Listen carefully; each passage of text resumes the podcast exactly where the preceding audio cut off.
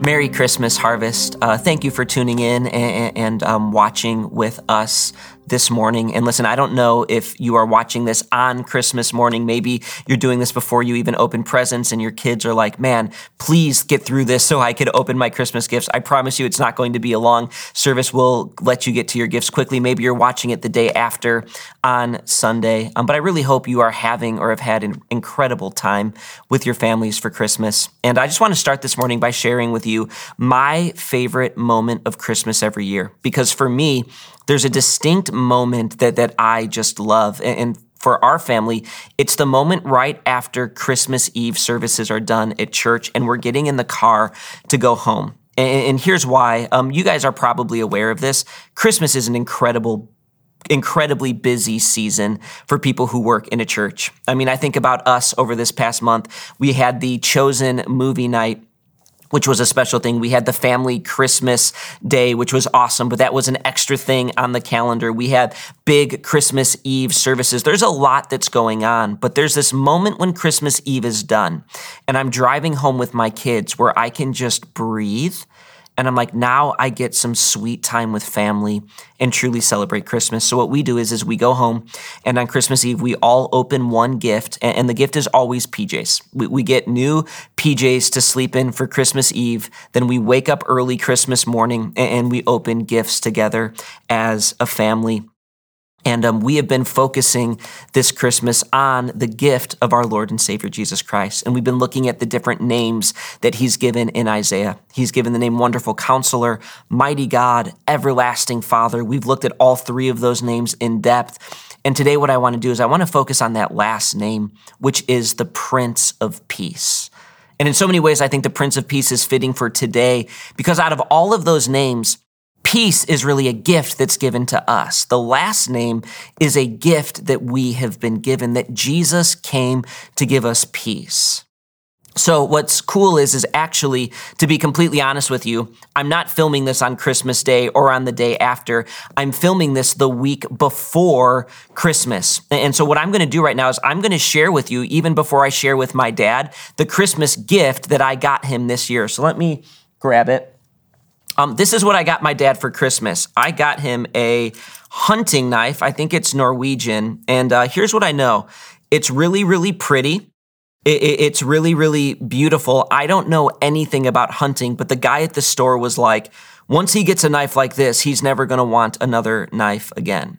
And actually, there's kind of a joke behind this gift. You see, my dad spent a lot of time hunting this fall, and he didn't shoot any deer. And so the whole like joke of the gift was I was going to get him a really nice, pretty hunting knife because I'll know he'll always keep it beautiful because he'll never actually use it.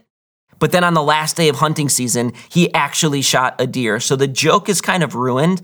So I thought I would tell all of you about it so he would still be flustered, which is accomplishing exactly what I was hoping it would accomplish. But this is a, a gift that I'm giving to my dad. And um, here's what I would say you give people gifts because you love them. And I think as my kids open their gifts, I want them to like it because I love them so much. When my dad gets his knife, I, I, I want him to like it and enjoy it. And um, I, I want to talk about this gift of peace because here's the reality. Um, three things we're going to talk about today about peace. Here's the first the gift of peace is costly. It's very, very costly. The gift of peace always comes at a great price, right? I think about the Old Testament and the story of Israel entering the promised land. It's very, very interesting. God's like, I'm going to give you this land. I'm going to take you back out of captivity in Egypt into the promised land and they don't enter a land that's theirs and that's free and that it's easy for them to live in. The land is inhabited by armies and pagan countries and, strong, fortified cities. And God's like, I'm going to give this to you. You will have peace here, but it's going to come through war and bloodshed. The peace that God provided came at a great cost. Another example of this is at Passover.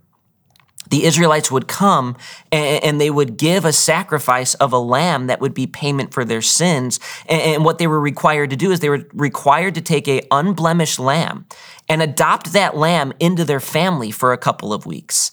It would become like a pet. The kids would know it. They would love it. They would grow an affection to it. And the way that their sins would be paid for is that lamb would give his life as payment for sins. It was emotional. It was costly.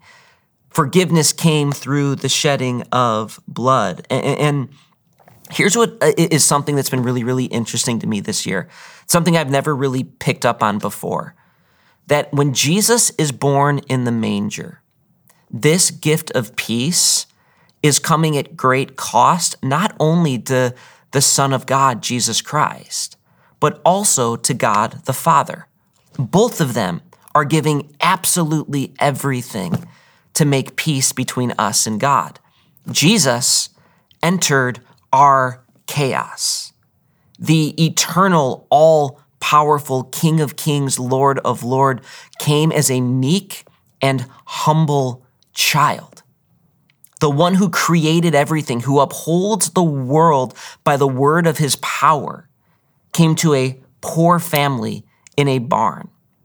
He gave up everything. This gift of peace was costly, but it was also costly for God the Father.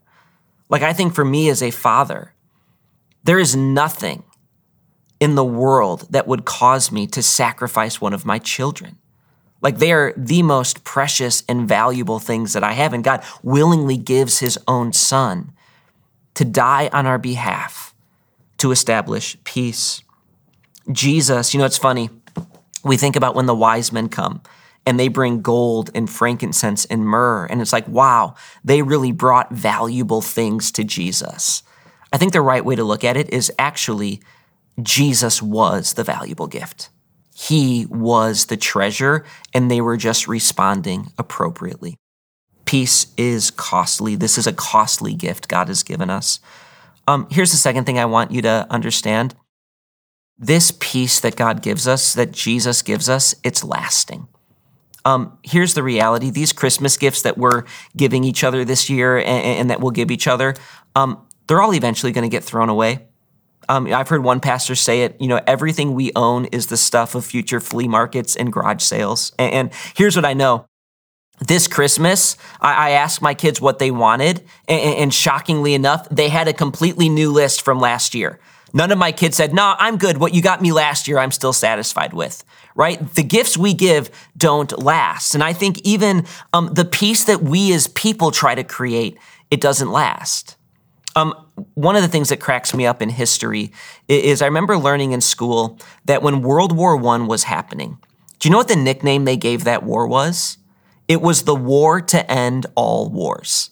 That, that they convinced people we're going to have to go through this awful, horrible world war, but the result of it will be a peace that never ends. There will be no more wars after this. We're going to solve all of the problems in this battle. How'd that go for them? Right? It went well for like 15 minutes, then they were in World War II. And I think about our country. Since then, there's been the Cold War, there's been Vietnam, there's been the Korean War, there, there, there's been Afghanistan. Like, peace never seems to last. It's costly, it comes at a great price, but we can't get it to stay. I think about even in our lives relationally. Doesn't it always feel that life is sometimes one um, conflict to the next? And as much as we want peace, as much as we seek peace, we live in a broken world and relationships are broken. And oftentimes, whether it be family or friendships or at work, relationships are difficult and strained and broken. But you need to understand this peace that Jesus gives is different. In Romans 6, Paul writes this. It says, We know that our old self was crucified with him in order that the body of sin might be brought to nothing so that we no longer would be enslaved to sin. For one who has died has been set free from sin. Now, if we have died with Christ, we believe that we will also live with him. We know that Christ, being raised from the dead, will never die again. Death no longer has dominion over him. Listen to this. For the death he died, he died to sin once for all. But the life he lives, he lives to God. Well, what Paul is saying here is, is listen, Jesus, in his payment on the cross, accomplished peace once and for all. It's never under threat ever again. Jesus did what we could not do. He paid the price that brings lasting peace. Right? That's why we read in Romans 8, it says this Who shall separate us from the love of Christ? Shall tribulation or distress or persecution or famine or nakedness or danger or sword? No, in all of these things we are more than conquerors through him who loved us. For I am sure that neither death, nor life, nor angels, nor rulers, nor things present, nor things to come, nor powers, nor height, nor depth, nor anything else in all creation will be able to separate us from the love of God in Christ Jesus our Lord. Why can Paul be so confident that nothing can ever separate us from the love of God? Because the peace that Jesus purchased for us, that he gave us, it's everlasting. It can't be defeated. His sacrifice was enough, it was perfect, it was once and for all. So, in a world where peace is so tentative and so fragile, we have a peace that is lasting, that we know our eternity is secure no matter what we do, no matter what anyone else does, because of what Christ has done for us. You know, one of the old names of Jesus in church history that Jesus has given, which I've always loved, is he's called Christus Victor. And it's this idea that he didn't just come as a baby, but he was a conquering hero who defeated sin, death, and Satan once and for all on the cross. He has accomplished the victory, and we get to live in the rewards of that, which is an everlasting peace. And then here's the last thing I would encourage you with this Christmas this peace, it's available right now. It is very, very tangible. Jesus didn't just come to secure our eternity. He came to change our lives right here and right now. I think of Philippians 4 6, where we're given this promise. It says, Do not be anxious about anything, but in everything by prayer and supplication with thanksgiving, let your requests be made known to God. And the peace of God, which surpasses all understanding, will guard your hearts and minds in Christ Jesus. Like he's saying, listen, if you pray, if you draw near to God, this supernatural peace will be made known in your life. So, can I maybe ask you this question as we enter Christmas or maybe just past Christmas and are starting to think about the new year? What has marked your life this Christmas season? What has marked your life this past year? Has it been a supernatural peace that only Jesus can provide? Or has it been marked by anxiety? Over viruses and a difficult season in our world. But like as you watch this right now, what has marked your heart these past few days? Has it been stress over family and busyness and broken relationships and Christmas and trying to make everyone get along and trying to coordinate everything? Has the peace of God been present in your life this Christmas? Has your life been marked by anxiety or worry or conflict. Right? Jesus has given us the gift of peace. Are we holding on to it? Are we taking it for granted? Are, are, are we living out the promise of our faith that no matter what season we find ourselves in, that we have a supernatural peace because God has given us Himself? He is a wonderful counselor, mighty God, everlasting Father, Prince of Peace and He is ours. And that should be enough for us this Christmas. And I hope that even as you have a couple quiet days with family, that the peace of God, which surpasses all understanding, will guard our hearts and minds in Christ Jesus.